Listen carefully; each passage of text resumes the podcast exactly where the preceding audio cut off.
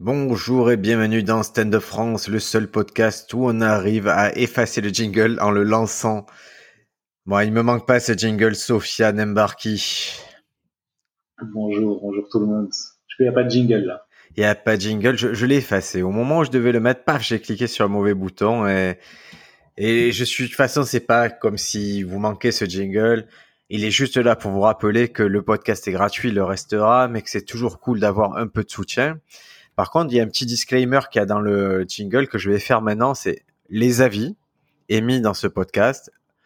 Ils ne concernent que nous. C'est vraiment nous, on décide de donner cet avis et ça n'engage personne d'autre. Vraiment, c'est notre vision. On dit pas qu'on a raison, on dit juste qu'à un moment donné, c'est comme ça qu'on voit les choses. C'est marrant de devoir dire qu'un avis, ça ne concerne que nous. Parce que des fois, j'ai l'impression que et c'est normal, c'est parce que là, c'est le 68e podcast. Peut-être qu'il y en a qui sont dit, putain, c'est une institution, Scène de France. Non, Scène de France, c'est, c'est un projet qui nous plaît, c'est un projet qui a des, de l'impact, mais c'est pas, il doit pas définir ce que, ce qu'est l'humour en France ou quoi. On n'a pas cette prétention-là. Et pourquoi je, je précise ça? C'est parce que là, on va parler de trucs. On va avoir euh, quelques petits, quelques petits mots à dire, on va dire. Allez, euh, le premier truc euh, que je veux qu'on aborde ensemble, c'est le podcast de, euh, de Amel Chabi. Amel Chabi, a lancé Dinguery Room. Et donc, c'est un podcast qui est produit par ça. Donc, ça veut dire qu'il y, a des moyens vraiment derrière. C'est bien mixé, c'est très bien fait. C'est Engel qui produit ça. Et. Hein? Il y a pas mal de nourriture. Ouais, a priori, ils sont bien reçus les invités, ils vont mettre les, petits plats dans les grands. Donc, alors, un premier truc, je vais être très honnête.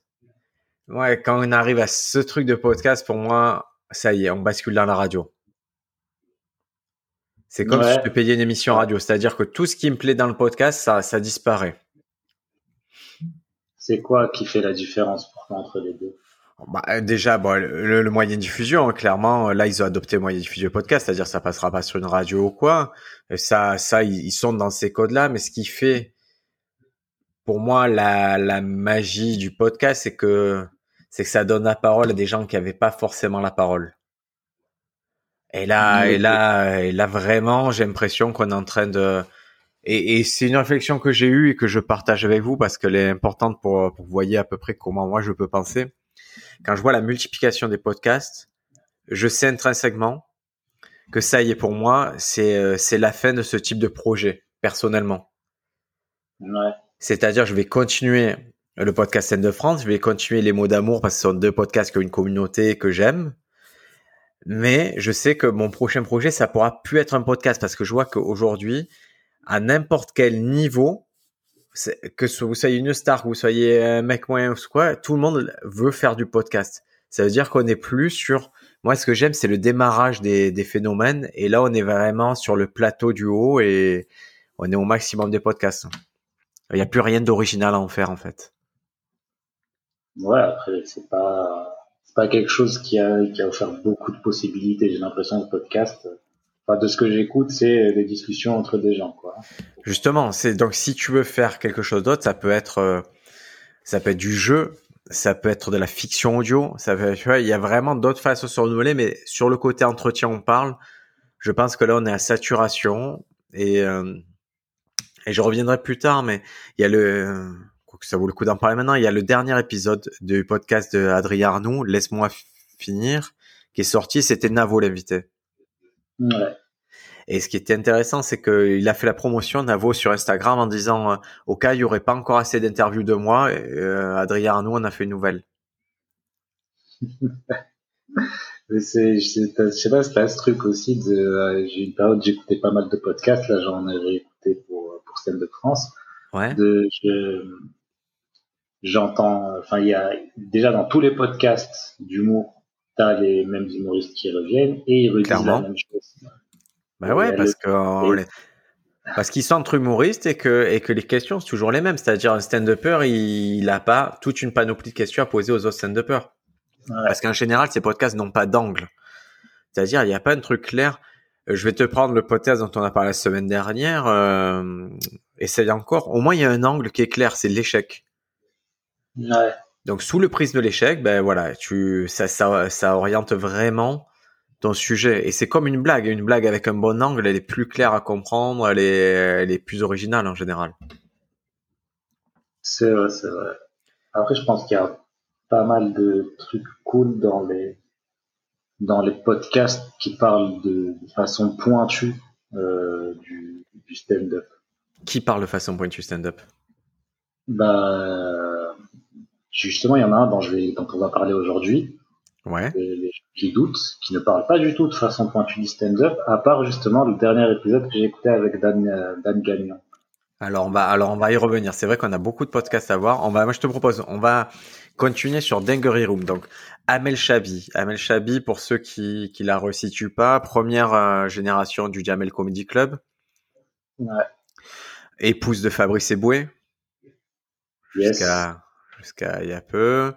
Et ça, alors là, là c'est le premier point que que je vais relever, c'est que dans le podcast, elle, euh, quand, elle évoque le fait qu'elle était avec un humoriste, elle donne pas le nom. Et Gad Elmaleh, puisque c'est son deuxième invité, Gad Elmaleh lui dit mais tu tu prononces même pas le nom. Et là, le rend un truc vraiment d'un système de non, mais les gens peut-être ils savent pas, blablabla. Bla, bla, mais c'est sur Wikipédia. Bah moi je savais pas. Je, je, suis allé googler ça. Ahmed Chabi. Tu l'as trouvé de Ah, suite. Ah ouais ouais de suite. Donc il savais- y a pas pas besoin d'en faire des mystères. Il vaut mieux rester simple et dire j'étais avec Fabrice Eboué et basta. quoi. C'est pas comme si t'étais avec quelqu'un, euh, avec Pierre Ménès ou quelqu'un, tu vois, vraiment dans le feu d'actualité. Je sais pas, je sais pas pourquoi, mais bon c'est pas c'est pas c'est pas dérangeant quoi. C'est- Non, non, mais j'ai j'ai relevé, je trouvais ça bizarre. Et donc, euh, Dinguery Room, le principe, le reçoit des humoristes. Euh, les émissions, il y en a au moins six qui ont été enregistrées parce que j'ai vu sur son Instagram qu'il y avait déjà les photos avec les diverses personnes. Donc, il y a eu un vrai processus industriel euh, derrière ça. Ils ont dû regrouper un peu les, les tournages. Donc déjà, pour moi, ça c'est un peu contre euh, contre podcast cette affaire-là. Contre l'économie du podcast que j'aime en tout cas. Il n'y a pas d'évolution dans le truc, c'est ça? Ouais, et puis, et puis c'est une vraie, quoi, tu vois, il y a un côté qui me, qui, ça me, ça me plaît pas, ces, ces projets comme ça, je, je, c'est, toi, tu, toi qui regardes Twitch, tu vois, Ouais. Twitch, moi, je vais suivre des mecs chez eux, en Indé, quoi, et dès qu'ils ont essayé de faire des trucs plus produits, des, euh, Webedia, des machins comme ça, ça a rien donné sur Twitch. Parce que tu veux épouser un truc, euh, mais que tu rentres pas dans la case, en fait, tu fites pas dedans du tout. Ouais, c'est vrai, c'est vrai, vrai. Après, ils essayent quand même là, des nouveaux trucs, comme l'émission Popcorn, que j'aime pas du tout, du tout, mais qui marche beaucoup et tout. Mais c'est vrai que la, la, l'essence de Twitch du mec qui, qui devant son ordinateur et que tu vois jouer et qui échange directement avec toi, c'est difficile d'enlever à Twitch. Même si Ouais. en ils essayent énormément. Et tu peux renouveler. Je veux dire, on voit bien qu'il y a un mec comme Samuel Etienne qui est en train de, d'éclater Twitch à- à- avec son style. Bon, là, tu rentres dans un, dans un truc. Pourquoi? Ah, parce que, parce que, parce qu'il, parce qu'il est vite redescendu, euh, euh, déjà, Samuel Etienne. Et C'est-à-dire, il est redescendu de où? Comment ça, il est redescendu? Son, son buzz est vite redescendu. Mais il a cherché le buzz ou il est allé sur Twitch faire son boulot? Alors, euh, tu sais C'est un mec, il est, il est journaliste, il est, il est, il- quand même, il tente un truc, il a un setup chez lui, il fait un truc que personne n'a fait et ça paye. C'est-à-dire qu'il a vraiment fait un truc de, euh, il a pris des risques sur une plateforme qui était intuitivement pas pour lui, sur un public qui était pas du tout celui qui touche en télé. Et au final, il touche le bon public parce qu'il prend des risques et il se dit, bon, ben, Twitch, je peux l'adresser autrement, je tente d'adresser autrement. Et il y a sûrement un million de personnes qui ont essayé de faire euh, quelque chose comme lui, il y a que, c'est lui qui a explosé. revues de presse- Des revues de presse, il y en a déjà, il y en avait déjà pas mal sur Twitch. Il n'y avait pas autant d'exposition, mais il y en avait déjà pas mal et en fait, l'exposition qu'il a eue, c'est, c'est un peu grâce au, au Z-Event et à Étoile, qui est un, qui est un streamer, qui est, qui est un des plus gros streamers français, qui était fan de Question pour un champion et qui a ramené ce délire-là sur Twitch.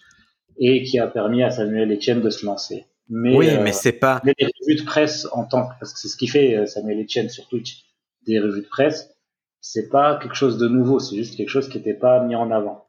Mais est-ce que Patrick Poivre d'Arvor, il est allé le faire? Est-ce que Laurent Delahousse, ils sont allés le faire? Non. Est-ce que c'est c'est-à-dire que le mec, il prend un risque contre-intuitif de d'épouser un média qui est pas le sien et de faire sa place là-dedans sans rien demander à personne. Oui, oui, je suis d'accord. Mais son originalité, elle vient juste du fait qu'il vient de la télé. Et pas du fait. C'est énorme. Mais bien sûr que ce qu'il fait, c'est différent du reste.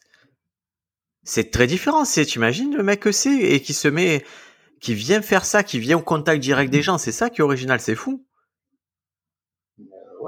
Moi, je trouve ça dingue que le mec il fasse ce setup-là, qui, qui, qui épouse vraiment le média, mais qui le détourne, qui fasse ce petit twist. Et c'est ce petit twist-là, moi, je l'ai pas. Tu vois, dans le podcast Dinguery Room, j'ai pas le twist. C'est-à-dire, j'ai vraiment un truc, euh, j'ai un énième podcast d'interview, euh, bien produit, mais je, je sais pas du coup de quoi on parle. Je sais pas du tout. Ouais. Donc, euh, premier invité, Yacine Bellous. Donc, déjà, l'avantage, ce que je veux pas enlever, c'est que prendre Yacine Bellous en premier invité, c'est que tu n'as pas forcément des velléités euh, de médiatisation énorme. Dans le sens où c'est pas c'est pas une grosse gagneuse Yacine Bellous. Ouais, c'est vrai. C'est pas un mec qui va remplir des zéniths, c'est un mec qui, qui a sa notoriété, mais qui c'est un mec qui a 20 000 sur Instagram. Ouais, après oui. Oui, quand, quand, tu vois que Yacine Bellous, oui, après, c'est, c'est pas vraiment ça le. Oui, mais elle, ils ouvrent sur ça. Donc je me dis, au niveau, tu vois, je veux pas lui faire un procès de légitimité. Je me dis, bon, bah, elle a, elle a quand même pris des gens euh, dans, dans le line-up qui, lui plaisaient, quoi, qui, qui, avec qui elle avait des affinités. Donc ça commence par Yacine Bellous. Le podcast, il est, il est ce qu'il est. Je sais pas ce que tu en as pensé d'épisode avec Yacine Bellous. Tu as pu l'écouter en entier? Ouais, je l'ai écouté en entier. Euh, bah, c'est comment dire, c'est c'est pas un podcast que je, je donnerais un conseil à un stand-upper on devrait écouter ça. C'est euh, Yacine Bellous, moi je l'aime et euh, je l'aime l'entendre parler quoi. Et euh, et on apprend des anecdotes sur sur le Javel Comedy Club. Ça fait un peu rêver, ça fait un peu voyager de bien comme ça, euh, j'aimerais bien que ça m'arrive, tout ça. Mais ça s'adresse à euh, qui? Ça s'adresse à qui? J'arrive pas à comprendre. Est-ce que on est, d'accord qu'un stand-upper il en a rien à faire, un mec qui fait la comédie il en a rien à faire, et un mec qui est du grand public, c'est c'est c'est peut-être trop orienté sur la comédie. Ouais, ouais, ça c'est trop orienté sur la comédie. C'est c'est plus, je pense, un truc euh, de Amel Chabi qui a voulu faire plaisir avec ce truc et passer du temps avec des des gens. Je, je trouve, je, trouve que ça, ça, ça s'adresse difficilement à, un public précis. Et c'est pas euh, quelque chose que dans lequel à, la fin je me suis dit ah ça fait du bien, euh, qui m'a poussé à la réflexion en fait. C'est pas quelque chose qui m'a. Ça t'a rien apporté. Là où, où, je prends un truc très conversationnel comme comédien Tinskar Getting Coffee, ouais. tu le vois, tu peux un peu plus délirer, un peu plus réfléchir, tu es un peu plus happé par le truc, à mon sens. Hein. Ouais, après. Est-ce qu'on pousse à la réflexion? J'espère, mais bon. Moi, j'ai des messages. Moi, je vais te dire très clairement, j'ai des messages après chaque podcast.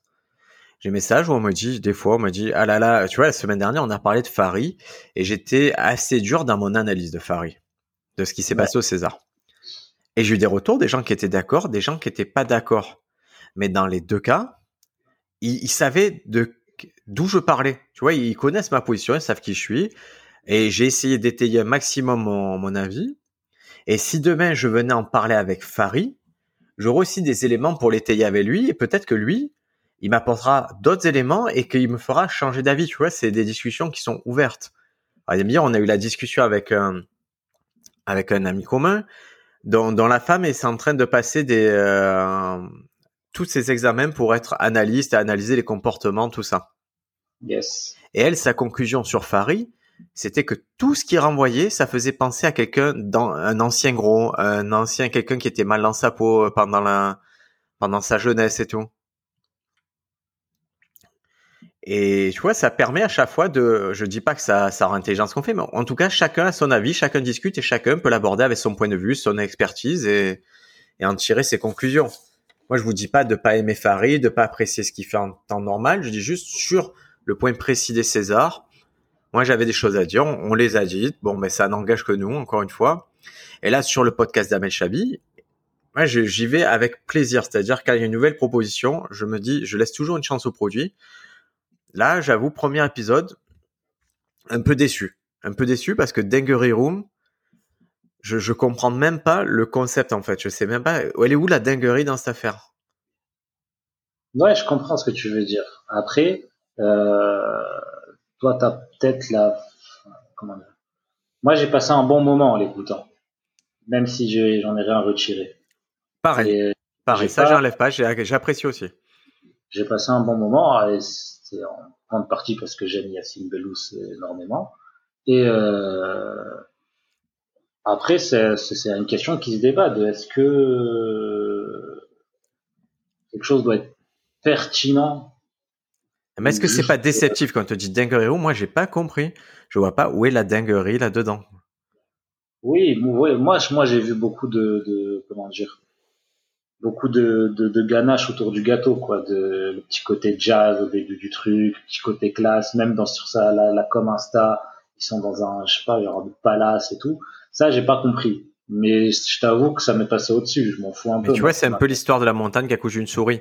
Tu vois, c'est gros truc, c'est beaucoup de hype pour un truc qui au final, euh, n'importe qui pourrait le faire avec deux micros en vite fait, ce serait plus spontané. Et Yacine, c'est pas le dernier mec à s'exprimer à un micro. Et, c'est quelqu'un qui, on l'a rencontré, on l'a, on l'a vu là, c'était en octobre, on l'a revu à Paris, on a pu parler avec lui. Et c'est un gars qui, qui a tellement plus à dire que ce qu'il a dit là en plus. Ouais, c'est vrai. Ouais, j'ai appris des choses. Tu vois, tu restes un quart d'heure avec lui, tu gagnes 10 euh, ans de stand-up. C'est, c'est un truc de fou, ce gars. C'est vrai, c'est vrai. C'est vrai que la, la, façon dont ça a été. Quand, quand j'ai vu ça sur Instagram, je me suis dit, ouais, c'est quoi ce truc? Et à la fin, j'ai vu que c'était un podcast, j'ai fait, ah, ok. Mais ça donne euh, envie, hein. Moi, je sais que c'est, tu es pas le premier, il y a d'autres.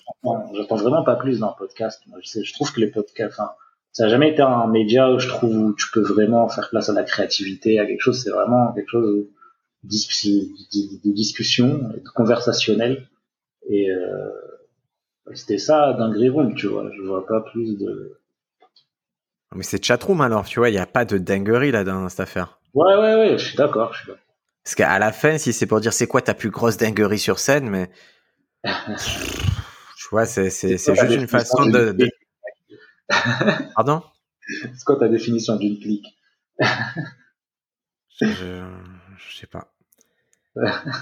Ouais, c'est, vraiment. Je sais pas, il faudrait. Bon, en tout cas, passons sur le premier épisode qui était agréable, ou... mais qui a, qui a rien, voilà, qui apporte rien, euh, qui apporte pas d'eau au moulin. Et maintenant, je te propose de parler du deuxième épisode, où là, ça y est, là on tape dans le gras, Gad Elmaleh qui arrive, Gad Elmaleh qui reste l'humoriste le plus populaire en France, le number one en France, quoi qu'on dise. Ouais. Euh, et, et là, ça se complique, mais vite, vite, vite, ça fait. Hein. Ouais, c'est assez lunaire. Et, et, moi, quand je l'ai envoyé pour donner envie à Paco, pour donner envie à toi, j'ai dit, il y a un truc qui est fou, c'est ce podcast. Il y a une partie qui va t'inspirer, qui tu vas apprendre des trucs de fou, mais vraiment des trucs incroyables. Tu vas te dire, putain, c'est, c'est fou. Il y a même une autre partie où techniquement, c'est dingue les conseils. Et tu vois, si tu, si, quand tu connais l'affaire, tu te dis, putain, il y a des conseils vraiment pointus en stand-up. Et il y a une autre partie, mais on est dans la quatrième dimension. Ouais. Et ça commence, toute cette affaire, elle commence. À un moment, il fait une blague. Et d'un coup, je sais pas pourquoi il se sent obligé de préciser, ouais, non, mais ça, c'est ma blague, n'allez pas, n'allez pas dire que c'est un humoriste euh, espagnol il y a 20 ans qu'il a fait. Et tu l'as bien enregistré, parce qu'après, on va dire que c'est un humoriste euh, espagnol qui l'a fait en 1984. Et là, tu fais, attends, attends, attends, mon ami. Ne, ne, il y a personne qui a dit que qui t'a accusé d'avoir copié. Il y a quelqu'un qui a prouvé que tu avais copié. C'est pas pareil, hein. C'est pas la même. C'est-à-dire, tu n'as pas été condamné par un juge pour avoir copié. Il y a personne qui t'a condamné pour plagiat. Il y a l'opinion publique qui a pu se rendre compte et qui avait les éléments pour voir que tu avais plagié systématiquement pendant une partie de ta carrière. Donc ça, c'est des informations que tout le monde a. Il faut pas être dans les petits papiers pour comprendre, pour savoir ça. Maintenant, si tu es un peu plus dans le game, tu sais qu'en plus de ça, ce qui est paru sur Internet, c'est vraiment une partie minime de ce qu'il a fait dans son œuvre, c'est-à-dire de tout ce qu'il a voulu, des actions qu'il a entrepris pour, euh, pour prendre du matériel à d'autres personnes. Et, pourquoi d'un coup le mec il s'adresse, il adresse ce problème-là, il adresse de cette façon, d'une façon qui est arrogante et, qui fait comme si on l'avait attaqué alors que c'est bien lui qui s'est mis dans cette situation. Et quand il a fallu répondre, il a répondu de la pire façon possible. Ouais. Après, j'ai du mal à comprendre en tant qu'humoriste euh, comment euh, tu peux avoir une discussion dans un podcast avec Gad Elmaleh et éluder cette histoire et juste parler euh, de son incroyable carrière et de ses anecdotes? Surtout quand il te l'amène sur un plateau. Il te l'amène sur un plateau, il te dit voilà, moi, moi, on m'accuse de ça, il y a toute une affaire plagiat, et deux fois il y revient dessus. La deuxième fois qu'il revient, il dit, il dit, c'est intéressant, il dit quand ça m'est arrivé, euh, que j'étais accusé de plagiat, qu'il y a eu tout ce battage médiatique, c'était que j'étais en train de de revenir aux sources et que je faisais tous les clubs, toutes les choses comme ça. Et c'est parce que je faisais ça que je dérangeais du monde et que j'ai eu des ennemis qui, qui, ont fait sortir ça. Moi, je crois que c'est deux choses complètement décorrélées. Ouais, ça c'est une façon de se mettre euh, dans la, à la place de la victime. Ouais, le mec, il croit c'est Gad Elmaleh, c'est pas Ilan Halimi, hein. Faut, faut, faut arrêter, il faut pas qu'il se mette dans cette position. Hein. On ouais, mais même en dehors de ça, de admettons, on va faire le sketch des inconnus. admettons que ce soit vrai. La finalité, c'est quoi? Ce qu'il a copié? Il y a des gens qui lui voulaient du mal, peut-être. Je sais pas, c'est son problème. Admettons, mais admettons. Il, mais il a copié.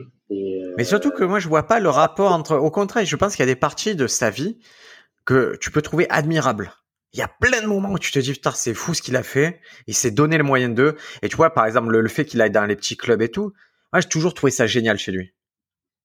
Ouais. et je fais pas partie de son public premier dans le sens où je suis passé à côté euh, de sa carrière française. Je je je l'ai connu comme tout le monde mais je n'ai pas eu l'amour que certains ont eu parce qu'il a, il a vraiment reçu un amour incroyable Gad Elmaleh. Là pour certains il a défini l'humour et qui ils peuvent connaître. Moi, je connais plein d'humoristes qui connaissent ces sketchs par terre et, qui, sont vraiment, qui sont lancés à l'humour parce que Gad Elmaleh. Moi, je n'ai pas cet amour-là à la base. J'ai appris à apprécier l'œuvre de Gad Elmaleh, en tout cas. C'est à partir du moment où il a fait cette transition vers les États-Unis. J'ai eu la chance en vers 2014 de le rencontrer, 2013-2014. On, on, a parlé, c'était très sympa. C'est-à-dire, c'était un mec qui, voilà, il l'aime si vraiment ça se voit, il aimait ce qu'il faisait, il avait euh, il était de bons conseils, il, il, en avait vu tellement, tu vois, de gens qu'il je pense qu'il avait pris un peu le parti de se dire OK, comment il sait parler, peu importe qui il en face, il sait s'adapter. si c'est un jeune comédien, il sait quoi lui dire, si c'est un producteur, il sait quoi lui dire, si c'est un fan, il sait quoi lui dire. Ouais. Il a vraiment, voilà, il a ce métier-là, il n'y a pas de souci. Après, il a sorti le documentaire 10 euh, Minutes in America j'ai beaucoup aimé ce documentaire. Je trouvais ça super intéressant la démarche. Je me suis dit putain c'est fou ce qu'il fait. Dedans tu vois Dan Naturman qui adapte ses blagues. Tu le vois lui un peu galérer. Pour moi ça faisait un peu écho aussi au documentaire de Moustapha El Atrassi, euh, El Atrassi confidential. Ouais. Je trouvais que c'était deux démarches parallèles qui étaient vraiment intéressantes à chaque fois. Le fait qu'il retourne avec Comedy Club en France et tout, moi je trouve qu'il a, c'était vraiment important pour le stand-up de se dire euh, que, que soit un mec un peu de, bah, le mec le plus prestigieux de, de l'humour qui décide de, retourner aux bases. Je trouvais que ça envoyait un message fort, ça. Ouais, je comprends. Et là, et bon, après, il y a eu l'affaire. Et, et, pour moi, je sépare toutes les affaires. C'est-à-dire que le plagiat, c'est avéré. Ça fera toujours partie de sa vie. Ça sera toujours une tâche dans sa carrière. Euh, moi, je pensais que c'est quelque chose qui était passé au-dessus de ça on, m'a dit pas du tout. On m'a dit que bah, ça quelque chose qui continuait à le. C'était toujours un caillou dans sa chaussure. Mais ça a eu l'avantage bah, de mettre le point sur un problème très précis en France. Et aujourd'hui, on sait que, par exemple, si toi, Sofiane, tu te fais voler un skate, tu sais que c'est, ça va pas se passer devant les juges. Tu sais que ça sert à rien, tu, tu as pas l'argent, tu as pas la, tenacité pour le faire, tu as pas ce qu'il faut. Ben, par contre, si sur YouTube, tu arrives à prouver que, que tu as l'antériorité, et tu sais que tu vas vraiment affecter la carrière de l'autre et que ça vaut, et que, qui, maintenant, les, les gens qui plagient ont intérêt à réfléchir à deux fois avant de le faire. Puisque ça peut être prouvé et démontré. Ouais, ouais. Mais, euh, il y a aussi quelque chose dans, dans ce qu'il dit par rapport au fait de d'avoir été boycotté entre guillemets parce qu'il faisait des clubs. Quel est le rapport quoi? Ayant parlé avec pas mal d'humoristes et c'était Tom Tom Baldetti qui me disait ça que quand il a vu euh, Gad Elmaleh euh, sur scène une fois où il était allé jouer un open mic et après il est resté au fridge pour un ouais.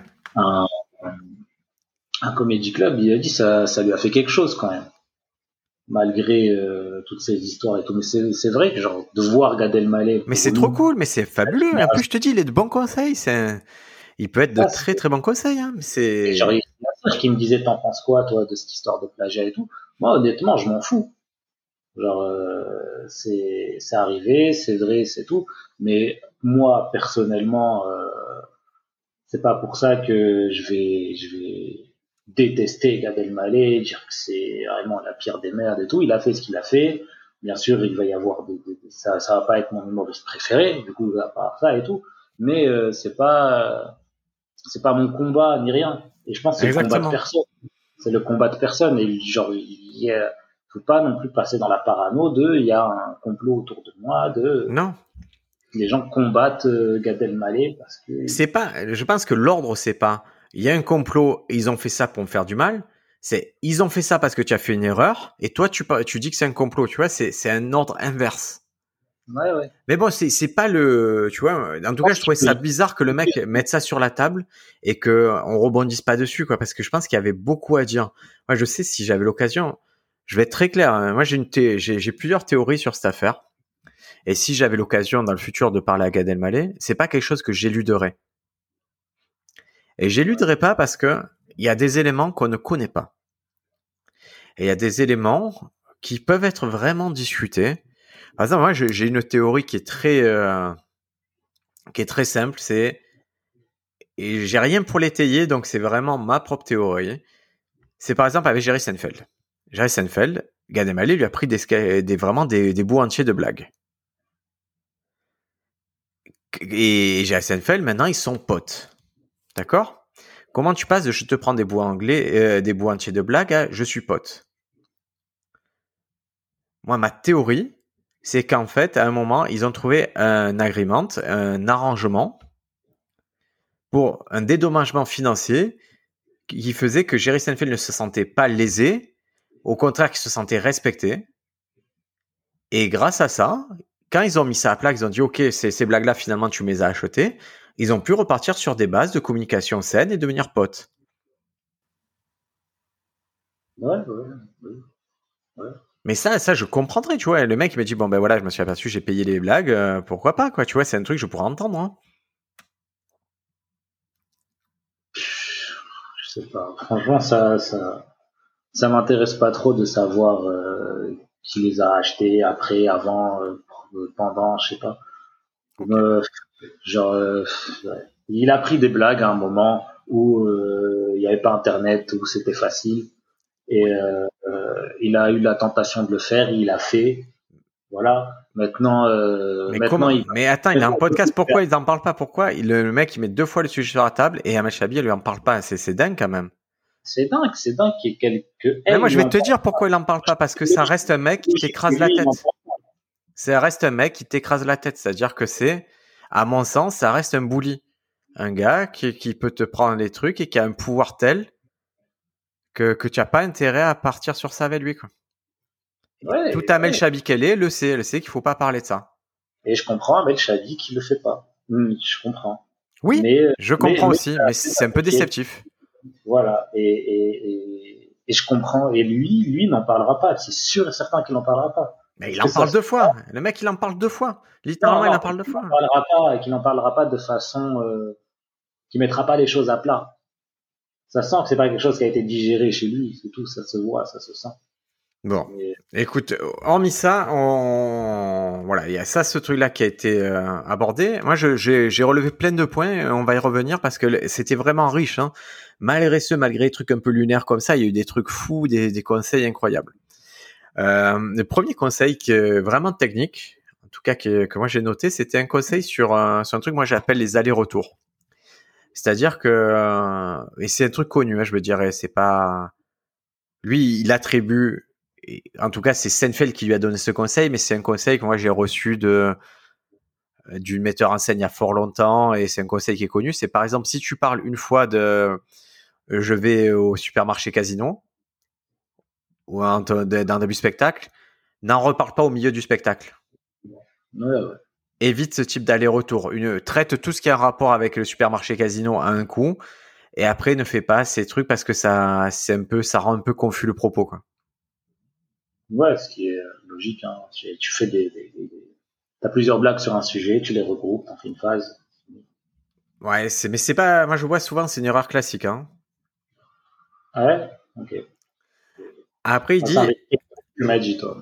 Ouais. Après, il dit, euh, il y a un truc et c'est un peu ce qu'il a mis. Il a écrit, je sais, euh, quand tu es dans les coulisses du Fridge à Paris, il y a ce truc. En gros, euh, je paraphrase un peu, mais si c'est drôle, c'est drôle en fait. Ouais, ouais. Donc c'est cette truc de dire bon ben peu importe peu importe ce que tu fais, il faut que ce soit drôle et si c'est drôle, fais-le quoi, n'hésite pas et c'est le public qui a raison. Oui, c'est quelque chose qui c'est quelque chose qui a tendance à disparaître, je trouve ça. C'est-à-dire? C'est-à-dire que si c'est drôle, c'est drôle, mais euh, mais fais attention quand même que ce soit pas facile.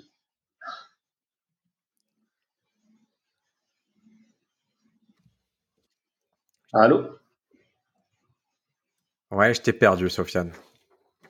Ah, euh, Alors, j'ai pas du tout entendu ton, non, j'ai pas du tout entendu ton explication. Je te, je te disais c'est-à-dire et, tu me disais que ça avait tendance à disparaître. Euh, si c'est drôle, c'est drôle. Oui. Mais euh, attention à que ce soit pas trop facile et à que ça tape pas dans quelque chose euh, d'inapproprié. D'accord. Toi, tu sens la tendance qui, euh, qui est vers ça. Ouais. Intéressant. On n'est plus juste dans c'est drôle. On n'est plus juste dans c'est drôle, c'est drôle. Mais à quel niveau tu vois ça? Bah, le public commence à être un peu plus habitué à entendre des blagues et on n'est plus dans euh, dans justement l'humour à la Jerry Seinfeld de euh, ça c'est marrant. On est plus dans l'humour de ah ça c'est c'est pertinent, en plus c'est marrant, en plus euh, et c'est c'est pensé, c'est réfléchi, c'est intelligent. Ah ouais, et quand il y a un mec qui monte sur scène, Sofiane, et qui fait nous le cocktail, nous le cocktail, je veux nous le cocktail. C'est intelligent ça? Ça remplit des zéniths. Est-ce que c'est intelligent? Il y a un mec qui fait son business sur un sketch qui vous limite des Portugais. Est-ce qu'il y a quelque chose d'intelligent là-dedans? Oui, mais c'était à 10 ans, ça. Non, il est encore là, il va sortir son film et tout. C'est les grosses gagneuses et les grosses gagneuses. Euh, moi, je te dis que les grosses gagneuses, elles partent de ce principe que c'est drôle, c'est drôle. Ils en ont rien à faire. Les ceux qui vendent beaucoup de billets, il n'y a pas de réflexion à mon sens. Hein. En tout cas, c'est pas ce qui se tout le travail. Hein. ce que je vois des têtes de peur de maintenant, euh, ils essayent quand même de, Certains. de changer ça. Mais euh, Arnaud Ducré, les mecs qui remplissent vraiment les salles, il y a zéro propos. Ceux qui remplissent, si on prend la liste de ceux des humoristes qui font les zéniths, je pense que tu en as 9 sur 10 qui n'ont pas de propos et 1 sur 10 qui, qui va essayer un truc un peu plus arctique. Mm, ouais. ouais. Et nous, on le voit à notre niveau, on va dire amateur ou semi-pro, on voit qu'il y a une tendance à, à chercher un peu plus deep. Mais moi, j'ai l'impression que ceux qui qui vont un peu plus en avant, c'est pas forcément cette tendance-là qui est qui qui qui est récompensée. Mais est-ce que tu penses pas que c'est euh, que si tu devais faire une projection de stand-up dans 10 ans, ce serait, tu penses pas que ce serait plutôt ce stand-up-là qui serait mis en avant plutôt qu'un autre Je je crois pas. Je pense qu'à ça là, moi je sais, on a eu cette conversation. Euh... Hier, j'ai eu cette conversation avec Paco par, WhatsApp. En fait, il m'a donné une superbe idée de, de sketch. Bah, je, la partage. euh, c'est une réflexion que ça me dérange pas de partager avec vous. C'est moi j'aime bien quand on m'amène. J'aime quand en fait c'est intéressant quand tu collabores avec des gens qui viennent avec des prémices. Moi j'aime beaucoup. C'est vrai que ça me fait gagner beaucoup de temps quand quand j'ai des, auteurs ou quoi qui viennent avec des prémices qui me disent tu pourrais essayer ça ou quoi? Et lui il a une super idée. Il me dit donc tout le crédit est à- vraiment lui revient pour cette idée. C'est il me dit quand t'es petit, le seul problème de ta vie, c'est tes parents. Par exemple, si tu veux un vélo et que tu en as pas, ton problème, c'est jamais que tu n'as pas de vélo, mais que tes parents ne veulent pas t'acheter de vélo. Ouais. Et, et donc, euh, c'est profond, tu vois, c'est une réflexion assez profonde.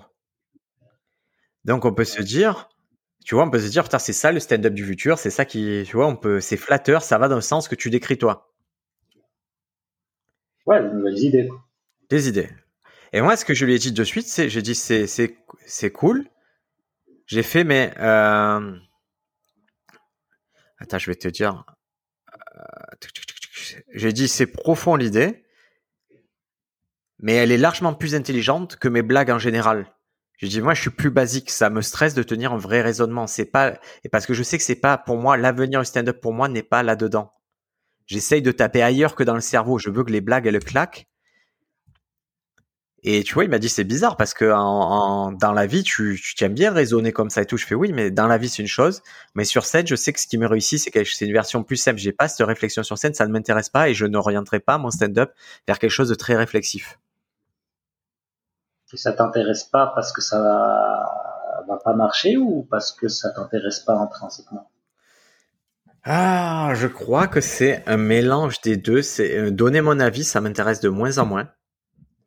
Et j'en suis à un moment un peu, un peu bizarre, un peu marrant où, où il y a pas mal de choses. En fait, en me désintéressant de pas mal de choses, je, je, je, je suis dans ma petite bulle et je fais les petits trucs qui m'amusent en fait. Et c'est parce que je, je cultive ce truc un peu, ma spécificité, que paradoxalement, je commence à trouver un public. Ah, Ouais. tu vois, c'est parce que Après, vraiment, j'ai laissé passer, et ce que je dis toujours, j'ai laissé passer les premières années à être très technique, à assimiler euh, tout ce que je devais savoir en, en technique de blague. Et là, j'en suis à un moment où je me dis, putain, il y a, si j'arrive à faire rire sans punchline, si j'arrive à faire rire sans parler, si j'arrive à faire rire en- juste en, en parlant d'un jeu vidéo sur mon téléphone, c'est là que, que le futur, il est pour moi. Ouais, après, ouais, il faut mettre une différence entre, ouais, entre des nouvelles idées et avoir un propos. Enfin, des nouvelles idées, ça veut pas forcément dire avoir un avis. Tout à fait. C'est, c'est-à-dire faire des choses euh, nouvelles qui n'ont pas déjà été faites ou dites sur scène. C'est-à-dire partir, enfin, aller sur des idées qui n'ont, qui ont, qui ont- sur des mécaniques qui n'ont pas été, euh, qui n'ont pas été euh, Exploiter, ouais. déjà, déjà exploité. Pour moi, c'est ça euh, quand je dis euh, le stand-up un peu nouveau. Ah non, mais il y a pas, il y a pas, moi, moi, les mécaniques, moi, je vois les 89% de ce que j'ai vu à part ou quoi, c'est, c'est, c'est, ça aurait pu être fait il y a 5 ans, c'est ce qui sera fait dans 10 ans, c'est, mais c'est normal parce qu'on a accès à je, je, moi, je, je pense pas que l'exigence soit très haute actuellement en stand-up. Voilà, je, j'ai pas Ouais. l'impression. Mais quand je dis ça, au même moment que je dis ça, il y a toujours des mecs pour nous surprendre et, et le niveau, on voit qu'il augmente, donc euh, ça va dans le bon sens aussi. Hein. Ouais, oui. Mais je crois que le mec, qui, je crois que ce qui s'en sortent le mieux, ce sont ceux qui sont vraiment là pour éclater une salle et qui pensent plutôt à l'efficacité qu'au propos. Mais bon, ça sera toujours euh, deux, ça sera toujours un équilibre à trouver, je suppose. hein. Allez, moi je te propose, on, Ouais, ouais. on continue sur euh, sur Gad, sur ce qu'il y a eu, euh, parce qu'il y a eu des choses vraiment intéressantes. Hein. Donc après, il a dit, donc c'est drôle, c'est drôle. A dit un truc qui était vraiment intéressant, c'était qu'il n'y avait pas de segmentation sur les plateaux aux États-Unis. C'est-à-dire que nous, on va dire, ah là, ben là c'est là c'est un plateau d'humour noir, là c'est un plateau de ci, là c'est plateau des filles. euh, euh, alors qu'aux États-Unis, tu peux sur le même plateau, tu peux avoir un, un mec qui fait de la, du stand-up et de la magie, un mec qui fait de l'absurde. Ça, est-ce que tu, c'est quelque chose que tu, tu savais? Bah, j'ai pas vu beaucoup de segmentation en France non plus. Hein. C'est sérieux? Ah, moi, moi je trouve que c'est très segmenté. Hein. En France? Ah ouais? Est-ce que sur le Bah, plateau d'humour, tu vois des personnages? Est-ce que tu vois, est-ce qu'on n'est pas sur vraiment venu sur le stand-up, c'est le stand-up, il faut plus qu'il y ait deux personnes qui chantent, il faut plus qu'il y ait ça, il faut pas. je, je comprends pas ce que tu veux dire. Quand, est-ce que sur les plateaux d'humour, tu as vu autre chose que du stand-up? Euh, non, non. Mais lui, ce qu'il disait dans ça, c'est plus la segmentation dans le type d'humour. Le type de stand-up. Le stand-up absurde, le stand-up euh, humour noir, le stand-up essai. J'ai rarement vu des plateaux stand-up plateau humour noir euh, avec que des gens qui viennent faire de l'humour noir.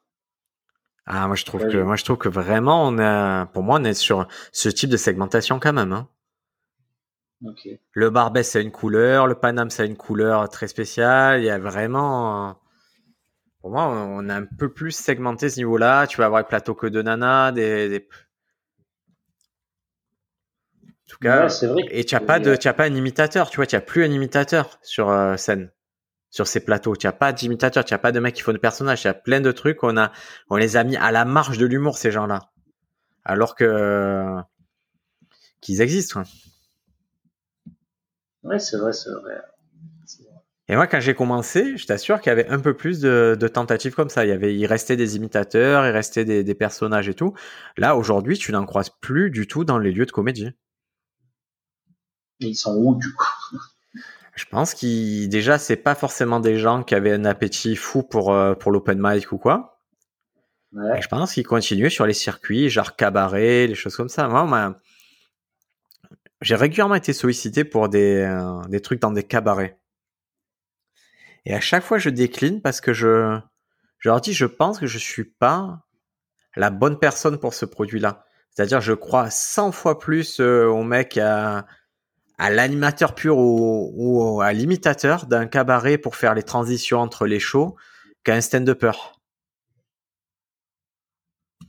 Ouais, je. Bah, c'est bah, c'est un- de la conversation du stand-up, c'est pas du show. Pas, Exactement, il n'y a pas l'animation, j'ai pas cette capacité à animer entre deux tranches de rôti. C'est pas, c'est pas le fort de mon métier. Du coup, je pense qu'il y a, y a encore du, du pognon à se faire quand tu es pas dans le stand-up en humour. Et il faut pas complexer pour ça. Je pense que c'est le stand-up, c'est une façon d'exprimer l'humour, il y en a mille autres et qui, et je crois qu'elles sont encore à exploiter. Il y a encore vraiment des choses à faire dans les autres choses que, que le stand-up. Et je pense aussi que dans le dans le- l'imaginaire collectif en France, on n'arrive pas encore à définir ce que c'est le stand-up pour la plupart des gens. Ah, il y a, il y a un côté paradoxal hein, qui me fait, qui me plaît beaucoup, c'est que si vraiment tu demandes en France, bon, bah, on a le côté monologue comique d'une personne sur scène qui exprime son point de vue sans quatrième mur. Donc ça, c'est vraiment la définition basique et. Et donc, euh, si tu prends ta guitare, que tu dis, bon, ben, je vais vous faire une chanson, ah, tu es plus stand-up. Et, du coup, tu vas aux États-Unis, tu prends la définition, vraiment les trucs, euh, si tu prends le Wikipédia américain et tout, ah, aucun rapport. La définition, c'est une- euh, presque, tu en es, euh, si tu montes sur scène, que tu fais des blagues, tu fais du stand-up. Ouais. Tu vois, moi, j'en suis là, en fait, de ma définition. Je l'ai placé là, le curseur. J'ai fait, ouais, écoutez, dès le moment où vous montez sur scène, vous faites des blagues, vous, vous, vous pouvez vous adresser au public, vous faites du stand-up. Et, et, et vous savez quoi, à la fin de la journée? C'est pas très important ce que vous faites. Parce que le seul, et là, je rejoins, pour le coup, je rejoins ce que disait Gad Elmaleh, c'est drôle, c'est pas drôle. Si tu me fais un discours et tout, que c'est pas drôle, ben c'est, un discours, c'est, c'est, peut-être un motivational ou un TEDx, mais c'est pas, c'est pas du stand-up. Ouais, après, je pense qu'on est vraiment dans la, dans la confrontation. Quand le stand-up euh, en France, vu qu'il est jeune, il est dans la confrontation avec, euh, avec ce qui se faisait avant. Mais le one-man s'imposait show, on va, opposer ça au one-man show et au personnage. Ouais, voilà. Le one man, au- voilà, ce qu'on appelait les humoristes, même, même dans la confrontation avec le Jamel, même si c'était le début, Ouais. de maintenant on fait plus ça et du coup on va essayer de de de- de- d'éluder tout ça et de le mettre de côté. quoi. Alors que c'est pas forcément le truc à faire. Ah non, je pense qu'il faut assumer. Et c'est pour ça que des fois, j'entends des humoristes plus confirmés dire, tu vois, des lycées Moon dire, ouais, je fais un peu stand-up et des personnages. Mais pourquoi tu t'embêtes à dire ça? Tu fais du stand-up, c'est pas grave, tu vois, les, pas, y a pas, on peut pas mélanger stand-up personnage. Stand-up, c'est le fait de monter sur scène et de, voilà, euh, n'opposons plus ça. Je pense que c'est la nouvelle forme. C'est là, c'est là, c'est de la variété le stand-up. C'est-à-dire que tu peux être un peu plus rock, un peu plus rap, quoi, mais c'est de la variété. C'est des moments où tu, tu montes sur scène, c'est, c'est bon. Pour moi, tu fais stand-up et basta. Il n'y a pas besoin de. J'ai beaucoup à mes débuts avec les humoristes qui commençaient et moi qui arrivais avec euh, un personnage assez fort de non mais toi tu fais pas stand-up tu fais et euh, je vois, je vois très bien qui tu refais là. Je vois très bien qui tu refais. et euh, mais ouais, c'est. Mais ça ne sert à rien en fait. À la fin de la journée, on va être très clair. Vous faites du stand-up, pas du stand-up, c'est qui c'est qui va être payé et qui c'est qui va continuer, qui c'est qui va se faire remarquer. C'est, c'est. Je suis désolé, hein, je, je suis très basique. C'est. Vous pouvez être le plus puriste du stand-up, arriver à être avoir un costume, une cravate, avoir le micro qui va bien et tout ça ne sert à rien, c'est pas ça, vous allez pas être jugé sur ça, c'est est-ce que vous faites rire, pas rire, est-ce que les gens vous retiennent, est-ce que les gens s'accrochent à vous. C'est tout. Et, et, et, je peux le dire parce que moi j'ai traversé toutes les étapes euh, de ce type, hein, c'est-à-dire arriver avec la cravate, avec le costume, à vouloir le micro qui va bien et tout, mais ça ne sert à rien.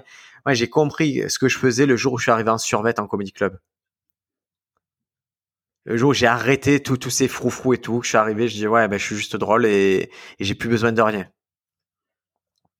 C'est toi qui m'as dit de plus venir en survêt en comédie club, alors que c'est, ma seule envie, c'est d'aller en survêt en comédie club. Parce qu'il y a, à mon sens, un respect minimum à avoir. Je mets des pantalons à cause de toi. Parce que je veux, je, malgré ce, tu vois, je, il y a un petit, il y a un petit truc J'essaie toujours d'être habillé à minima comme le mec le mieux habillé de la salle.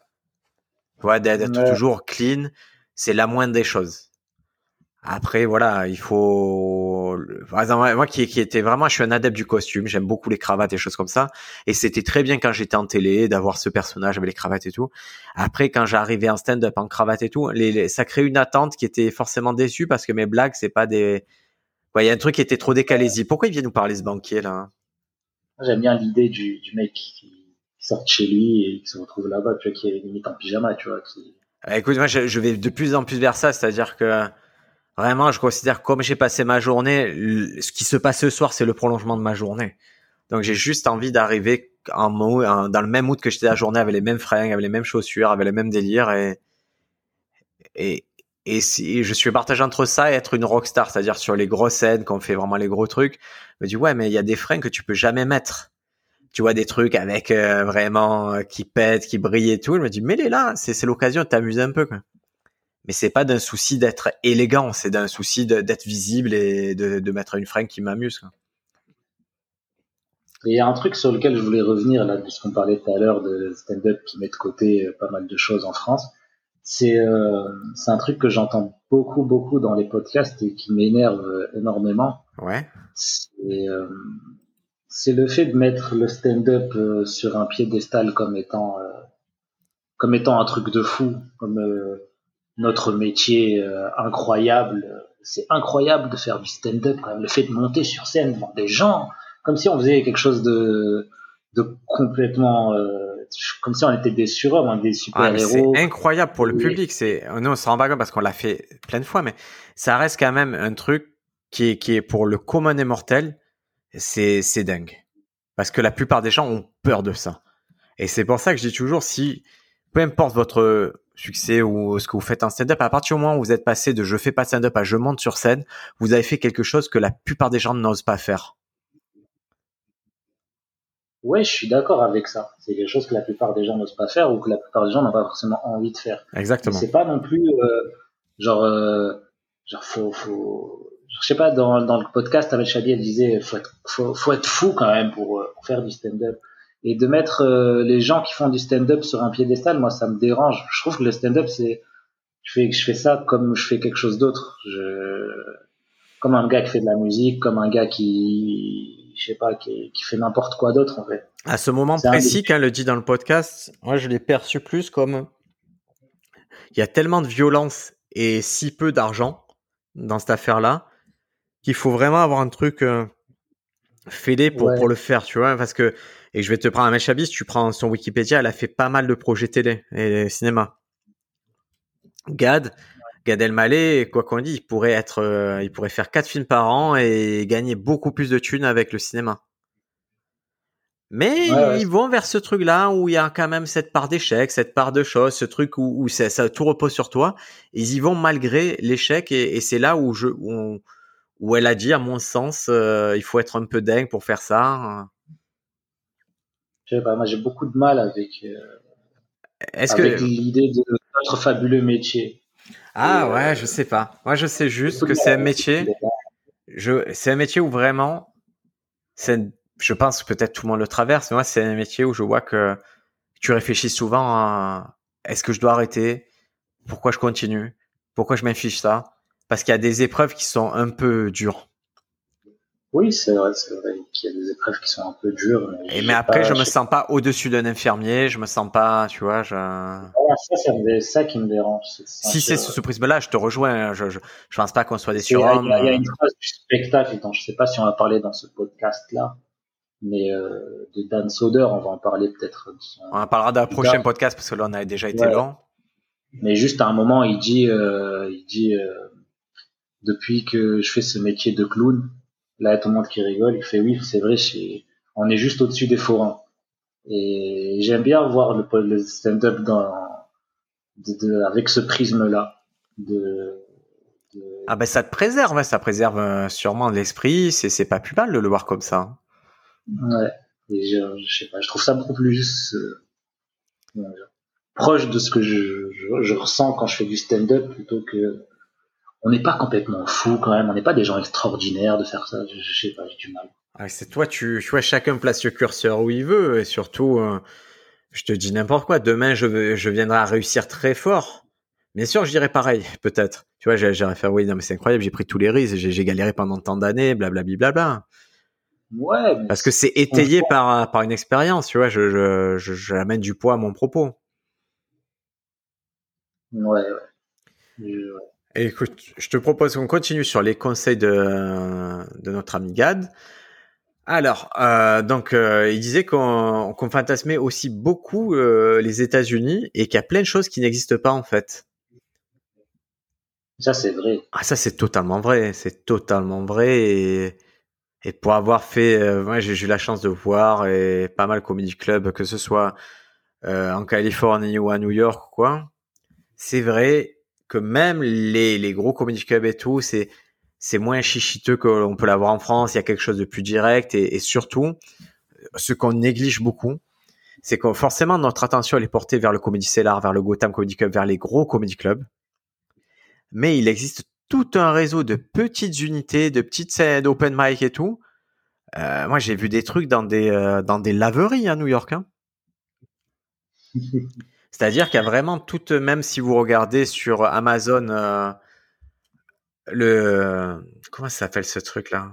J'oublie toujours le nom où ils, où ils vont sélectionner les gens pour euh, juste pour rire.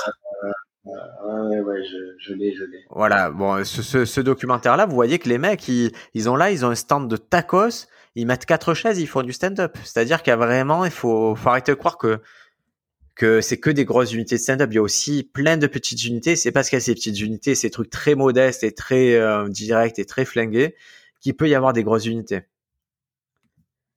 Et c'est parce que quand on arrive et que- quand on commence le stand-up et qu'on découvre le stand-up américain, on doit essayer de trouver euh, une euh, comment dire une raison à ce qu'ils soient si- à ce qu'on les aime tant et à ce qu'ils soient si forts. mais parce qu'on a que la crème, on a que Netflix. On a des Ben quatre oui. sur Netflix, des meilleurs. C'est pour ça, c'est pour ça on a nous on voit que le- la crème de la crème du stand-up. Ouais, moi, je, je te dis, pour avoir les clubs plus modestes, ils sont, il y a rien à envier. On est, euh, c'est la même chose. C'est des mecs qui, qui, ils ont vraiment. Et la, la seule différence, qu'ils ont pas cette capacité comme nous. Euh, ils ont un chômage qui est moins important, donc ils peuvent pas se consacrer à ça. au- tu vois, ils sont obligés toujours d'avoir un boulot dans le civil pendant très longtemps. Et donc, euh, mais sinon, c'est vraiment, euh, il faut arrêter de fantasmer euh, sur ce truc-là. hein. Là où, où, par contre, je vais, là où, où si vous consacrez deux trois ans à faire l'école de l'humour à Montréal, c'est pas la même. Hein. Tu vois, c'est là les gens qui sortent d'école d'humour, ils sont dans une formation et tout, mais le mec qui, qui veut juste faire du stand-up aux États-Unis, il a pas plus d'avantages entre guillemets qu'en France. hein. C'est marrant parce que j'ai écouté les gens qui doutent hier de Adib Adib Et, Al-Khalidé, ouais. et euh, il a un, un discours pas très positif sur l'école de l'humour. Ah ben écoute, moi je te propose, on finit, on finit cette affaire d'Amel Chabi. Et après, on, on, on, on va faire une petite transition sur les gens qui doutent. Parce que je voulais en parler aussi. Et tout ce qu'on avait prévu, on avait prévu plein de choses à vous raconter aujourd'hui. Mais euh, ça fera l'objet d'un autre podcast. Ou, ou, ou alors, quand on a fini ce podcast, on en enregistre un autre, je sais pas. On va voir comment on peut faire.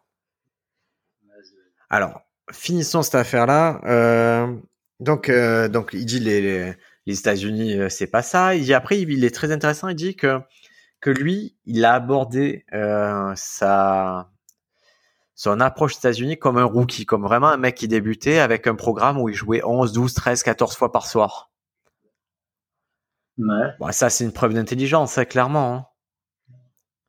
Bah, c'est une preuve de connaître le métier, quoi. De... Il sait ce qu'il faut, quoi. Il sait ce qu'il faut pour, euh, pour vraiment exceller. C'est vrai que lui s'est concentré sur des 5 minutes, des 5 minutes, sur des 10 minutes. Bon, mais il n'y a pas meilleure école que jouer 14 fois dans la soirée. Hein. Bah, on va parler des gens qui doutent après, mais ouais. Parce qu'ils en parlent aussi à un moment. Allez. Alors, ça, ça sera l'occasion. Après, il a plein d'anecdotes. C'est euh, c'est le roi du name dropping, clairement. Mais c'est pas fait, c'est pas pur. hein. Il a une histoire avec tout le monde. Voilà. Il a une histoire avec tout le monde. Et moi, je vais te dire, je vais lire entre les lignes. Pour avoir une histoire avec tout le monde, il faut avoir créé l'histoire avec tout le monde. C'est-à-dire, ça te tombe pas dessus comme ça. C'est-à-dire qu'à Ouais. chaque fois, il a fait cet effort, il a fait tout le travail qu'il fallait pour construire son réseau. Et ce ça- travail, ça va passer par organiser des fêtes, rencontrer des gens, lâcher de la thune, faire du, du, euh, du social, des choses comme ça. Et il a un truc qui est marrant, c'est qu'il a, euh, il il fait une blague sur le fait que qu'en gros, quand, quand il arrive aux États-Unis, il a appelé le, en gros, le chef des Juifs. Il a dit voilà, branche-moi avec les autres Juifs de de New York, du stand-up et tout, parce que ça marche comme ça chez les Juifs et tout. Et il le fait passer sous le coup d'une blague. Et moi, je pense que la communauté, c'est aussi une façon, un réseau qui existe et qu'il ne faut pas nier. Qui peut être une première façon d'approcher les gens, c'est, c'est peut-être ta religion, ta communauté ou les acquaintances que tu as. Et si tu crois ça avec le fait que vous êtes aussi humoriste, si tu crois ça avec le fait, par exemple, que tu aimes euh, les belles nanas et que, que tu aimes les- te taper des mannequins, si tu peux présenter des mannequins à un autre humoriste, forcément, tu vas créer du lien. Et moi, je crois qu'il agit sur tout ce spectre-là de connaissances. Je sais pas. Je, je, je sais pas. Moi, je te le dis. Je sais pas. Je te le dis, mais c'est pas. Et c'est tout à son honneur. C'est-à-dire qu'à un moment, si tu veux aborder les États-Unis, utilise-le avec toutes tes armes. Si ton arme, c'est d'avoir du pognon et de savoir faire de la connaissance, ben, utilise ça. Ouais, mais après, c'est, ce qui fait Gad Elmaleh. C'est sûr que c'est un gars qui va aller vers les gens, qui va pas lâcher les gens. qui va- Ouais, mais qui, tu vois, avoir un fait, je te dis n'importe quoi, tu vois. Même là, il raconte une anecdote qui est intéressante, qui est à Monaco, qu'il a Redouane Bougaraba en première partie, qui se, qui se pète une bonne bouteille dans la chambre, qu'il invite du monde. Tu vois, c'est une façon de d'étendre son réseau et de faire, d'être toujours euh, dans, dans ce type de, de réseautage, de, d'échange et de, et de qualifier en permanence son réseau. C'est, une manière de faire. C'est une manière de faire, tout à fait, mais qui t'amène à un niveau. C'est, pas forcément par rapport à son travail qui s'est fait connaître euh, de ces gens-là là-bas. C'est ça que je trouve un peu dommage. J'entends, mais c'est parce qu'il y a Ah, ça qui peut montrer son travail. Sans ça, il ne peut pas le montrer. C'est parce qu'il fait ce travail-là qui qualifie, qui, qui utilise des gros leviers pour le reste. Tu vois, Judd Apatow, même son histoire avec Judd Apatow, le fait qu'il lui pu lui pitcher des choses et tout, c'est vachement intéressant de se dire, ok, je suis là-bas, j'utilise toutes les armes que j'ai pour me faire euh, connaître. Et je raconte toujours cette anecdote, mais quand en France a explosé le, ça a vraiment pété le truc de copie comique. Moi, j'étais à New York à ce moment-là, et, et à Broadway, il y avait les gros trucs de Gad Elmaleh sur euh, Eugene Friends. tu vois, les grosses affiches, les gros, euh, les gros écrans qu'il diffusait. Ça veut dire que, ok, ici, il se faisait un peu malmener, mais là-bas, il était vraiment en train de réussir son pari. Ouais, ouais, ouais, ouais, mais après, ouais, c'est pas la, c'est pas la façon dont trouve la, la, la, plus, la plus judicieuse, la plus saine et tout ça, mais c'est, ah, mais ça, c'est vraiment ton point de vue. Ouais, si vrai, je, que je le dis, hein, si, si j'avais d'autres, des leviers comme ça, j'utiliserais tous les jours, hein. Tous les jours, tous les jours, je passerais ma vie à faire ça. Ouais.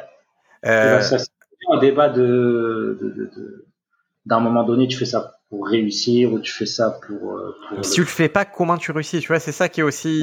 c'est toujours notre histoire de c'est pas parce que tu es le meilleur que tu vas être connu ou que tu vas réussir. C'est vraiment qu'est-ce que tu alignes comme euh, comme élément pour l'être. Et et lui, je trouve que c'est en étant une top star, il continue à tout faire pour aligner les éléments pour aller plus loin.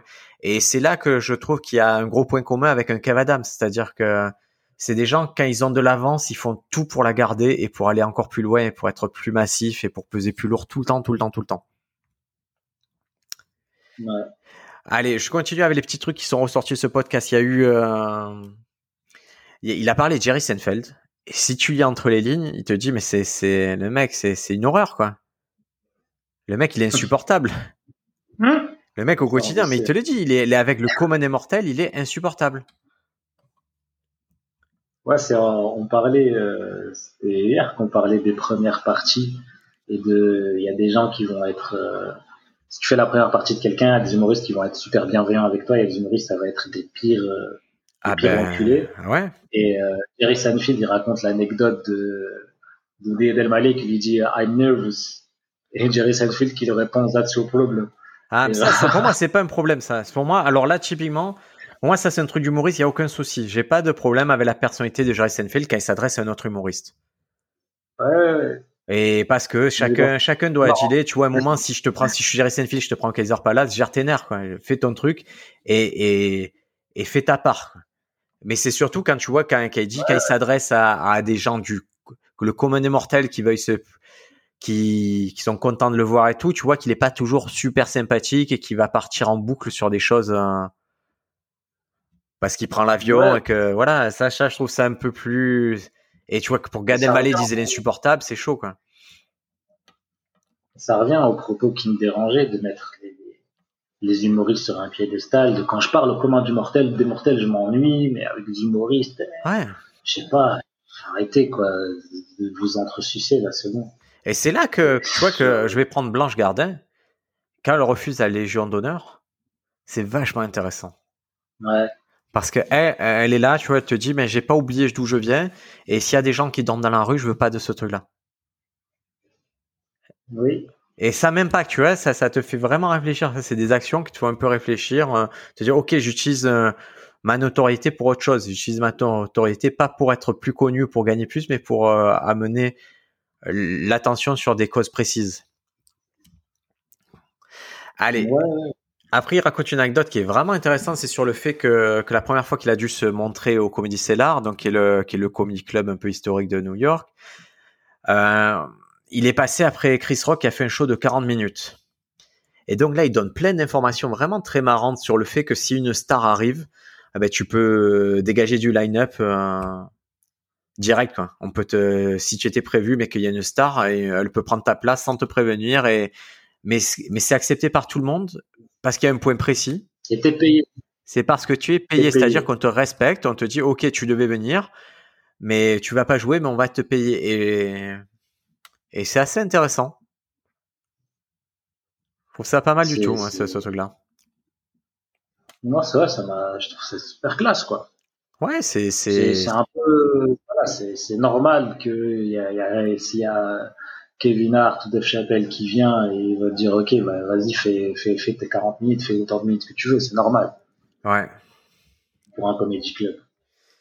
Après, Et- je pense que euh, au Barbès, t'as, je sais pas, si au Barbès, t'as t'as Blanche Gardin qui arrive et qui élimine tout le line-up et elle fait 40 minutes, je sais pas comment ça va être pris. euh, je sais pas comment ça Ouais, va tout, être monde pris. va, tout le monde va être dégoûté. Tout Ouais, le monde je va... Moi, j'ai déjà vécu plein de fois. Je l'ai vécu avec Ganel Elmaleh. Je l'ai vécu avec plein de gens, ce truc-là. Tu bumps, tu bumps. Ou même euh, plutôt dans ma carrière, il y a des, Il y a, moi, je me souviens très bien une soirée où c'est en gros c'est Inès Reg et, et Jason Brokers qui ont un peu, qui ont largement dépassé, qui ont fait des 20-30 minutes là où ils devaient faire 10 minutes et à la fin, il te dit excusez-nous les gars, ouais, mais excusez-nous, mais nous on n'a pas joué. Euh, tu vois, ça, c'est inélégant au possible, quoi. Ça peut être inélégant, mais, mais là, dans le cadre du professionnel, de te dire, OK, moi, je suis un pro, mais il y a quelqu'un d'une grosse resta beaucoup plus connue qui vient, et elle va prendre ma place, mais je vais être payé quand même, et, et de toute façon, c'est pas mon nom qui attire du monde. Alors, je trouve que le deal, il est, il est fair, et, et je trouve ça intéressant, le fait qu'ils disent, bah, il y a personne qui se vexe, parce que ça fait partie du taf. Ouais. Mais c'est au niveau, et là, quand tu me parles du, excuse-moi, du Barbès, c'est, c'est pas les pros qui sautent au Barbès, c'est des semi-amateurs, quoi si dans le cas tu donnes. Oui, mais à partir du moment où tu es payé, c'est pas à toi de voir comment doit être géré un comedy club et c'est pas à partir du moment, à partir du moment où tu es payé, tu peux, tu, peux pas t'énerver en fait. Ça devrait être ça, mais ça va être à partir du moment où tu es pro. Payé, ça veut pas dire que tu es pro. Payé, moi, si tu me payes 20 euros un chapeau, euh, je suis pas professionnel, je suis pas mon employeur. Non, un chapeau, je parle de payer, ton cachet, il est ah. payé. Écoute, en tout cas, je trouve ça sain, euh, comme ça se passe, comme il le décrit Gad Elmaleh dans ce truc-là. Même si à la marge, je trouve ça très sain. Après, on lui donne un conseil qui est vraiment intéressant, c'est il passe après Chris Rock. Et donc Chris Rock qui détruit, je suppose, la salle. Et, c'est, et lui se dit, c'est pas évident de passer après quelqu'un qui est très très très très très fort. Et nous, ça nous est arrivé. Moi, je suis passé, je crois, une fois après Bunaimin euh, qui avait détruit la salle. Et ça a l'air fade. C'est vrai que moi, j'avais l'impression d'être un peu fade par rapport à lui et peut-être un peu déceptif pour le public ou quoi, mais c'était juste que mon matériel à ce moment-là, il n'était pas assez ouf. Basta. Par contre, est-ce que lui, il avait euh, fait en sorte que la personne qui passe après puisse s'exprimer? Oui, il avait, il m'avait pas savonné la planche. Au contraire, il avait amené la soirée à un certain niveau. C'était à moi à, à, la maintenir à ce niveau, ce que j'étais incapable de faire avec les armes que j'avais à ce moment-là. Ouais. Donc euh, tout ça pour dire réjouissez-vous si le mec avant il, il explose la salle, c'est qu'un plus pour vous. Et le truc intéressant qu'il dit Gad Elmaleh dans ça, c'est euh, moi il dit, euh, en gros il va voir la, gérante du, du comédie c'est là. Ouais. Il dit, elle lui dit, tu as une bonne minute et le reste c'était de la présence. Tu as une minute de blague solide et le reste c'est quatre minutes de présence sur cinq minutes. Intéressant. Hein et ouais. Ouais, ça c'est. Je pense c'est quand tu es un humoriste, tu commences, tu as deux ans, trois ans de stand-up, euh, te rendre compte de ça, c'est c'est la porte ouverte à à une progression de fou. De, bah, je te rends compte de ce qui est bon chez de, ce qui est bon dans ton set. Il y a plein d'humoristes qui pensent qu'ils ont 20 bonnes minutes. Ouais, j'entends. Mais après, comme d'habitude, c'est comme il y en a plein qui pensent qu'il y a un spectacle, mais est-ce que nous on appelle quoi parce que moi, à, mes yeux, être un spectacle, c'est pas la même chose. Et c'est vrai que là, Gad Elmaleh, il lui arrive, et je comprends la discussion de tu as 4 minutes de présence, c'est-à-dire qu'avec tout le talent que tu as, toute l'énergie que tu as mis dans la scène, tout ce que tu as monté avant, ça sauvera toujours ce que tu fais, c'est-à-dire tu seras toujours un mec sympathique, tu seras toujours un mec qui sait s'adresser au public, qui sait rebondir et tout. Mais si on le prend factuellement, si on le prend au niveau des blagues, tu n'as qu'une minute. Et ça, c'est ouf au niveau de Gad Elmaleh d'entendre ça et de le digérer ouf que, que, que, une bouqueuse d'un comédie club te dit ça. C'est merveilleux, mais c'est le plus beau cadeau qu'on puisse te faire. Moi, je trouve ça trop bien. Tu vois, genre euh, le Barbès, euh, j'adore le Barbès, mais euh, genre tu fais un passage au Barbès, filmé, ils te disent est-ce que tu veux un feedback? Ouais. Et genre tu reçois un mail genre trois semaines après de ouais c'était bien en gros, c'est ça. Hein, le je sais plus trop ce qu'il m'a envoyé. Mais le problème, c'est qu'on a des égos fragiles et que si, je vais être très clair, si tu dis vraiment aux jeunes humoristes ce que tu penses de leur truc, c'est compliqué, c'est mal vu, ils vont un sujet. Moi, ça m'est arrivé plusieurs fois dans ma vie de devoir le dire. Et je te dis, les personnes avec qui je dis qui ça a été dur. Et ces personnes qui sont venues dans le podcast. J'ai eu Lies et Bédou. Ce sont des gens, quand ils sont venus et qu'ils avaient 10 minutes et tout, j'ai fait tu as deux minutes. Et ils l'ont mal pris, les deux, ils l'ont mal pris. Ils l'ont très mal pris. Mais on a pu parler. On a pu parler, parler, parler. Et on a bossé ensemble. Et en bossant ensemble, ils se sont dit, ah, d'accord. C'est pour ça qu'il dit que j'ai deux minutes parce que ça, c'est certain, ça, c'est, ça. Et après, ils se sont consolidés. À partir de cette première remarque, ils sont consolidés. Il y a eu un accompagnement qui a fait qu'ils ont pu comprendre. De la même façon, Gad Elmaleh, quand tu dis tu as une minute, il s'entoure des bonnes personnes pour dire, OK, elle dit que j'ai une minute, comment je fais pour lui prouver que j'ai cinq minutes? Qu'est-ce que c'est le chemin pour arriver? Et c'est le chemin que tu vois dans 10 minutes d'Amérique. c'est le chemin où il s'entoure de Dan Naturman, il s'entoure d'auteurs, il s'entoure de, comment on appelle, d'adapt, adaptateurs, c'est des mecs qui vraiment prennent tes blagues, les transforment en américains ou te mettent des bonnes références et tout. Le jour où tu m'as dit, moi aussi, tu m'as dit, euh, t'as, t'as 3, 3, 4 minutes, tu m'avais dit. Ouais. Et, euh, et genre, j'ai tilté direct, en fait. J'ai compris instantanément en rentrant chez moi. Ah ouais. Et moi, je prends un risque à te dire ça. Tu vois, tu peux très bien vexer, dire, ah, mais il est con, lui, pourquoi il me dit ça? Qui c'est qui Briac pour, pour me dire ça? Et, et, et, tu vois, moi, je prends vraiment un gros risque à te le dire, hein. Ouais, mais je pense qu'il ouais, faudrait, tout le monde ait quelqu'un qui lui dise ça. Parce que j'ai compris ce qu'est le stand-up à partir de ce moment-là. J'ai compris à quel niveau je dois amener mes blagues. Ouais. J'ai compris, j'ai compris, euh, j'ai compris pas, j'ai tout compris en fait. Mais une question de légitimité, c'est la même phase. Si c'est Bria qui te le dit, c'est pas la même chose si c'est Gad, c'est pas la même chose si c'est Shirley. Et, tu vois, c'est une question de, est-ce que tu acceptes les retours? Ouais. Et ça, bon, mais chasse. Qu'une boucleuse d'un comédie club dit ça. Ah, c'est génial. C'est une boucleuse comme si Antoinette Collin, elle vient, elle te dit, t'as deux minutes. Ben, ah, ben, euh, prenons Antoine, tu vois, c'est un très bon exemple. Antoinette Collin qui fait les sélections de, du point virgule, du 30 points. Et moi, elle a fait, on, a joué devant elle.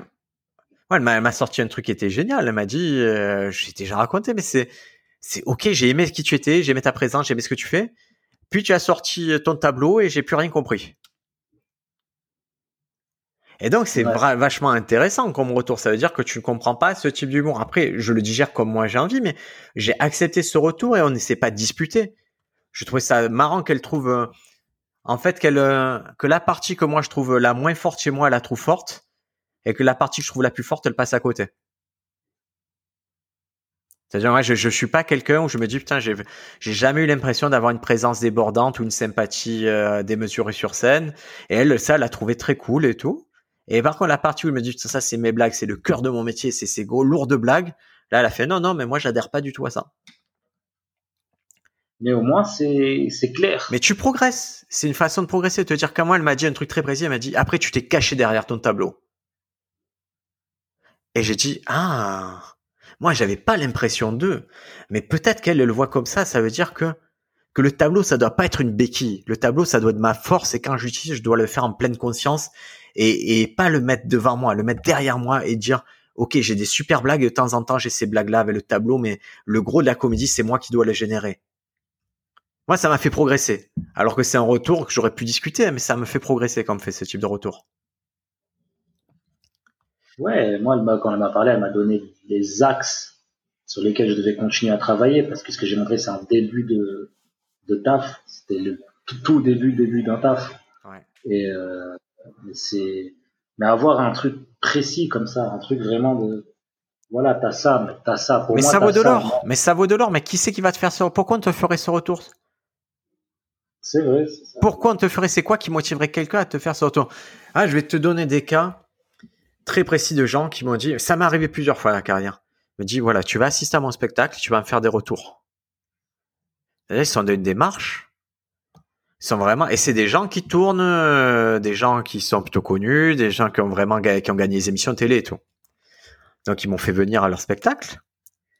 Et eux, leur réflexion, c'est de dire, on aime ce qui fait Briac, on pense que c'est un bon auteur euh, et ça serait bien de collaborer avec lui pour passer un step d'après.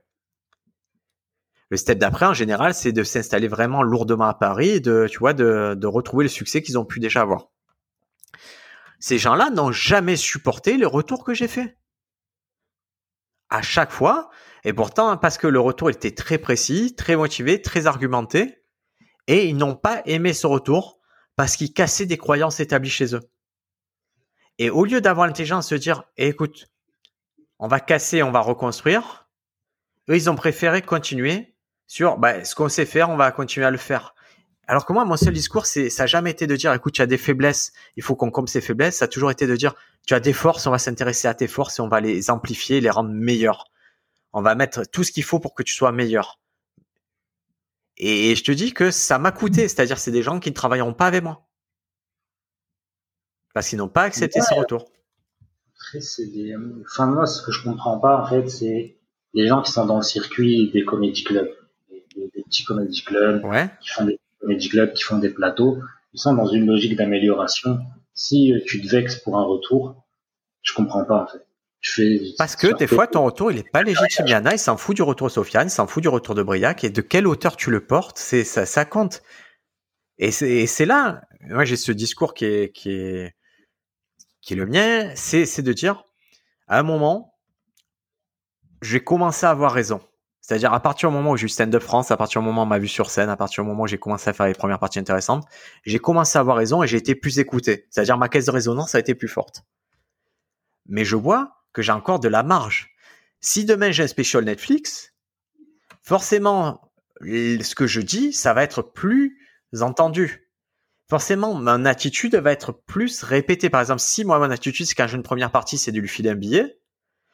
Si, si quand j'ai quelqu'un qui me demande conseil, c'est de lui répondre systématiquement ce que je fais sur euh, les réseaux, eh ben peut-être que ça va être mieux compris, mieux entendu et mieux répété. Quand je vois Shirley qui a 6 ans fait sa tournée et me prend en première partie, ça a de l'impact puisque moi aujourd'hui quand je fais une première euh, une tournée, je fais la même chose.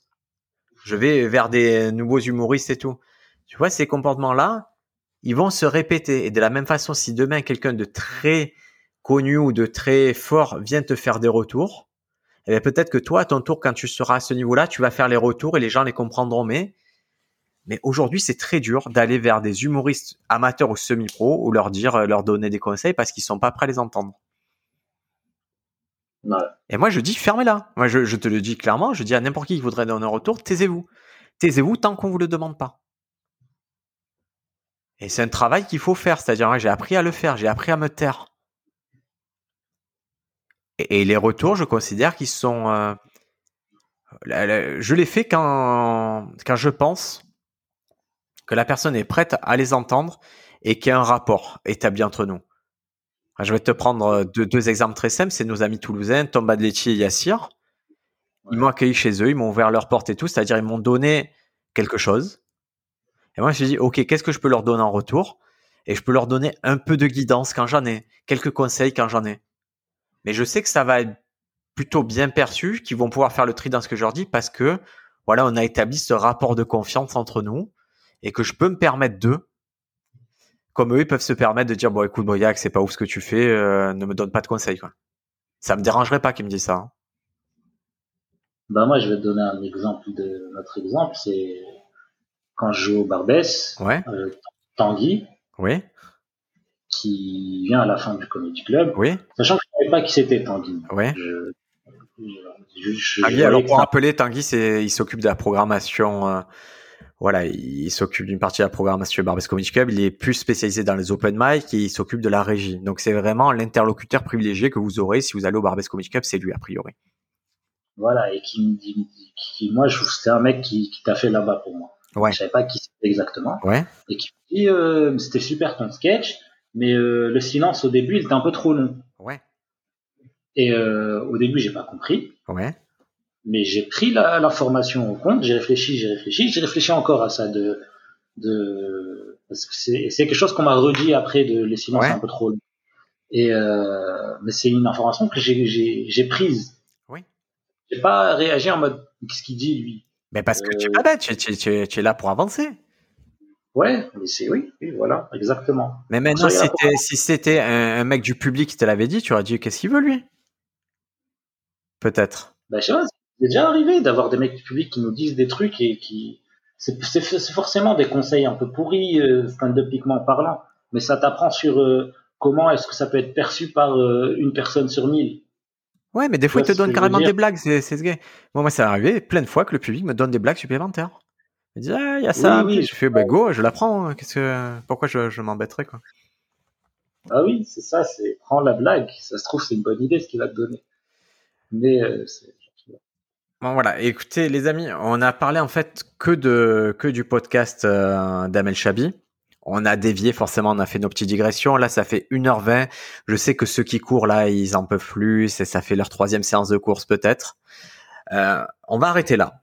Je vais rappeler, le podcast s'appelle Dinguery Room. Il y a deux épisodes. Pour l'instant, il y a eu Yacine Bellous et il y a eu Gad Elmaleh. je vous conseille chaleureusement d'écouter celui de Gad Elmaleh parce qu'il est, vraiment euh, partagé entre euh, de la désillusion et des super conseils. Euh, écoutez, c'est gratuit, ça a l'avantage d'être gratuit, c'est bien produit et voilà, je, donnerai une chance au reste des, podcasts. Et eh on va s'arrêter là pour cet épisode et, on va enregistrer juste après cet épisode un autre épisode que je diffuserai deux trois jours après. Comme ça, vous aurez une double dose de Stand Up France pour les prochaines semaines. Ça vous va? Double dose. Allez, merci Sofiane pour ton expertise. Passe une bonne semaine. Merci à toi, Ciao, ciao. Merci d'avoir écouté cet épisode en entier. Si vous souhaitez nous soutenir, vous pouvez laisser un avis sur Apple Podcast et nous offrir de la visibilité. N'oubliez pas d'aller sur le site standupfrance.fr. Il est gratuit, mis à jour plusieurs fois par semaine. Vous y trouverez des articles sur la comédie, des exercices pour s'inspirer ou progresser, et des recommandations culturelles de qualité. À la semaine prochaine dans le podcast Stand Up France et merci pour votre fidélité.